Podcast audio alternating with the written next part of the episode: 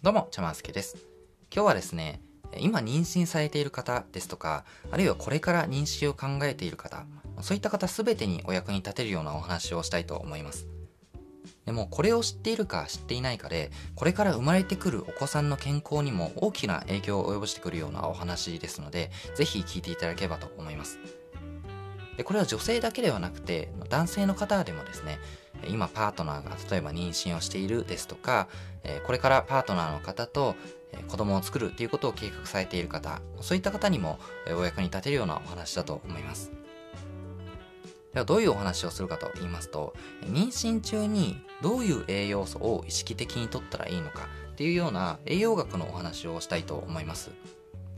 でまあ、こういった栄養のお話って実際妊娠するとお医者さんから聞いたりとかすることあるとは思うんですけども今日お話しするのは妊娠中にどういう栄養素を取ったらいいかだけではなくて妊娠する前からどういう栄養をとって準備したらいいのかっていうような妊娠前準備のお話もしたいと思います。こういうお話ってあまりお医者さんには聞けないと思うんですね。やっぱりこう妊娠してからお医者さんに行くっていう方が多いかと思うので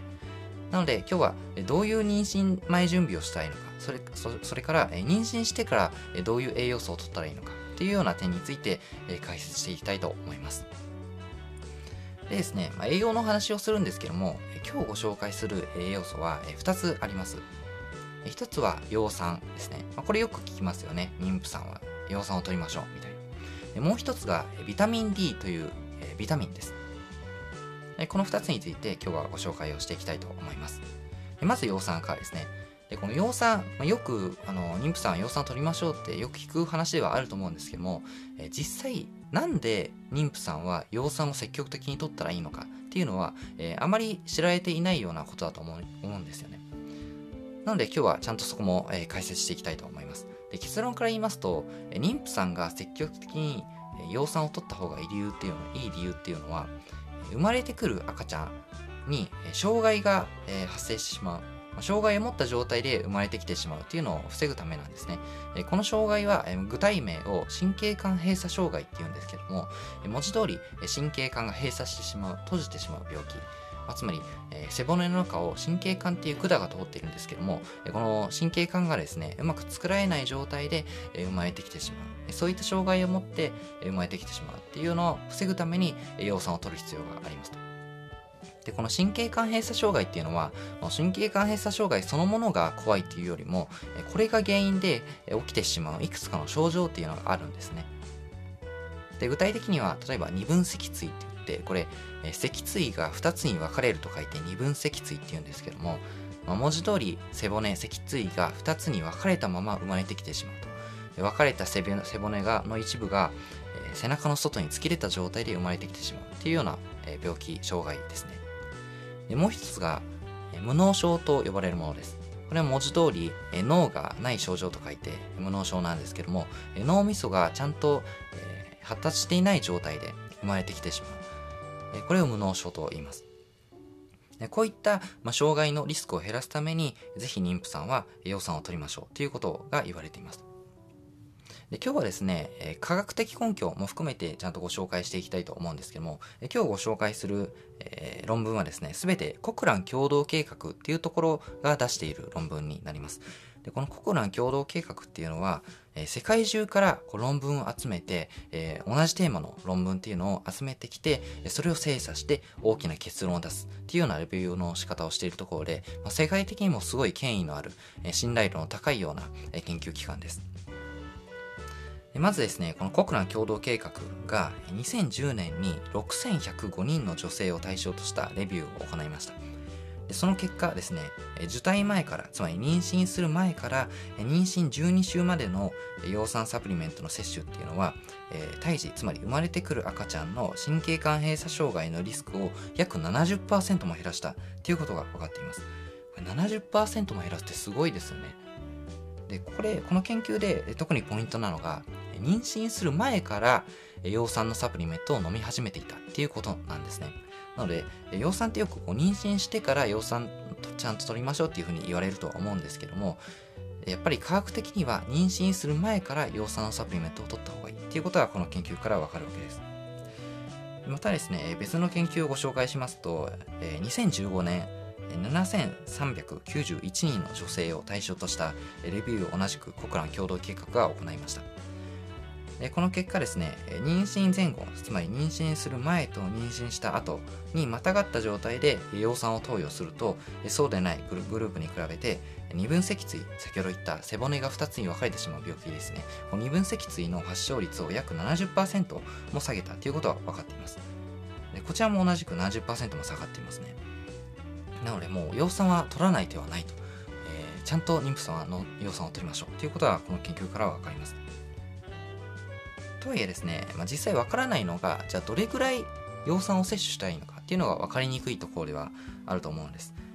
これについて答えを出してくれているのが WHO 世界保健機関ですね。WHO が出しているデータによると妊娠の2ヶ月前から妊娠12週まで1日あたり400マイクログラムの葉酸を取る必要があるっていうふうに WHO は言っています。妊娠2ヶ月前から妊娠12週まで1日あたり400マイクログラムでこの400マイクログラムってなかなかイメージをしづらいと思うんですけどもあのサプリメントであのサプリメントを買いに行った時に裏の成分表示のところに1錠あたりどれくらい200だったりとか400だったりとかって書いてあると思いますので、まあ、そのサプリメントの量を見ながら調節してだいたい400マイクログラム取れるように摂取していただければと思います。でやっぱりポイントなのが妊娠2ヶ月前からっていうことですね。妊娠をしてから、えー、ヨンスを飲み始めるんではなくて、えー、妊娠する前からちゃんと飲み始めた方がいいですよっていうことです。で今日ご紹介するのが、えー、葉酸の他にもう一つビタミン D についてご紹介をしたいと思います。このビタミン D っていうのはどういうものかと言いますと、えー、骨を作る、え、際に効果を発揮するビタミンです。まあ、つまりカルシウム骨といったらカルシウムってイメージがあると思うんですけどもカルシウムっていうのは単体で骨になることはできなくてですねビタミン D とかビタミン K っていう他のビタミンにサポートされながら骨を作っていくわけです。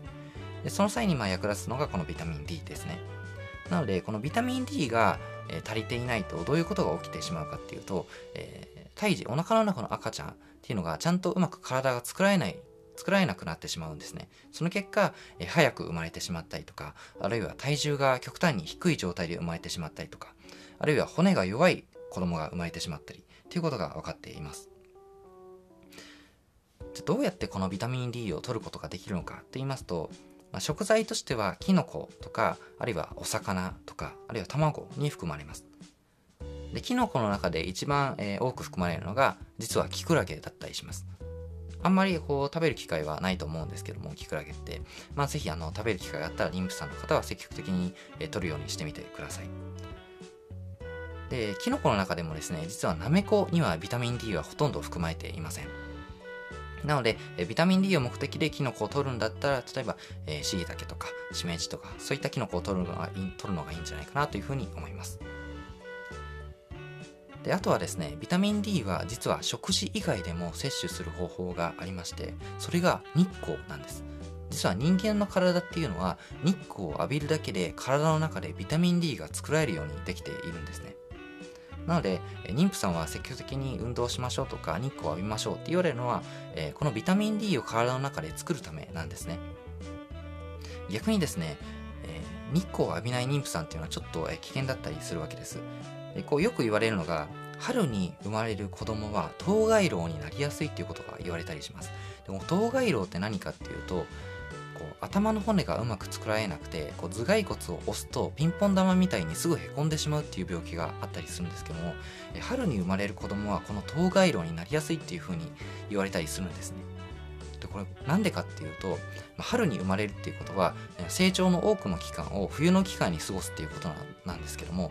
このお腹の中にいる冬の期間にあまり妊婦さんが太陽を浴びないつまり冬なので日差しも弱くなりますし寒いのであまり外に出たくなくなるじゃないですか。なので冬の間にあまり妊婦さんが外に出ずに春に生まれてくる子供っていうのは骨が弱い状態で生まれてきやすいっていうことが言われたりします。なのでこういった事態を防ぐために、えー、妊婦さんはちゃんと、えー、外に出て日光を積極的に浴びるようにした方がいいというふうに思います。でまあ、このビタミン D にもついてもですね、実際の研究というものがありまして、こちらも同じくコクラン共同計画です。これは2016年にですね、2833人の女性を対象としたレビューがあります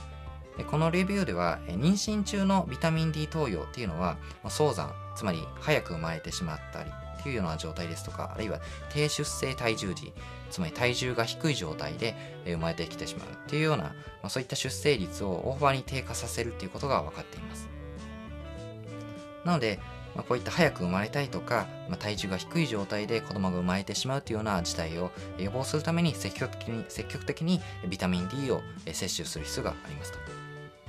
で具体的な摂取量についてなんですけどもこれは厚生労働省の日本人の食事摂取基準っていうようなデータで示されています。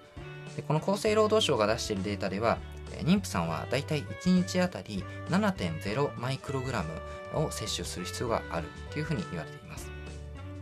でこの7.0マイクログラムってどれぐらいか、まあ、イメージつきづらくて、まあ、自分がちゃんと取れてるのかなっていうのが心配になる方いると思うんですけどもえ基本的にえ普通に食生活をしていたら取れてないと思っていてえ問題ないです。これなんでかっていうとこの厚生労働省のデータによると妊娠していない普通の女性でも1日あたり5.5マイクログラムが必要だとされているんですけども、それでも全然足りていないということが分かっているんですね。つまり、妊娠していない状態の食生活でも足りていないのに、妊娠してからだとさらに足りていない状態になるわけです。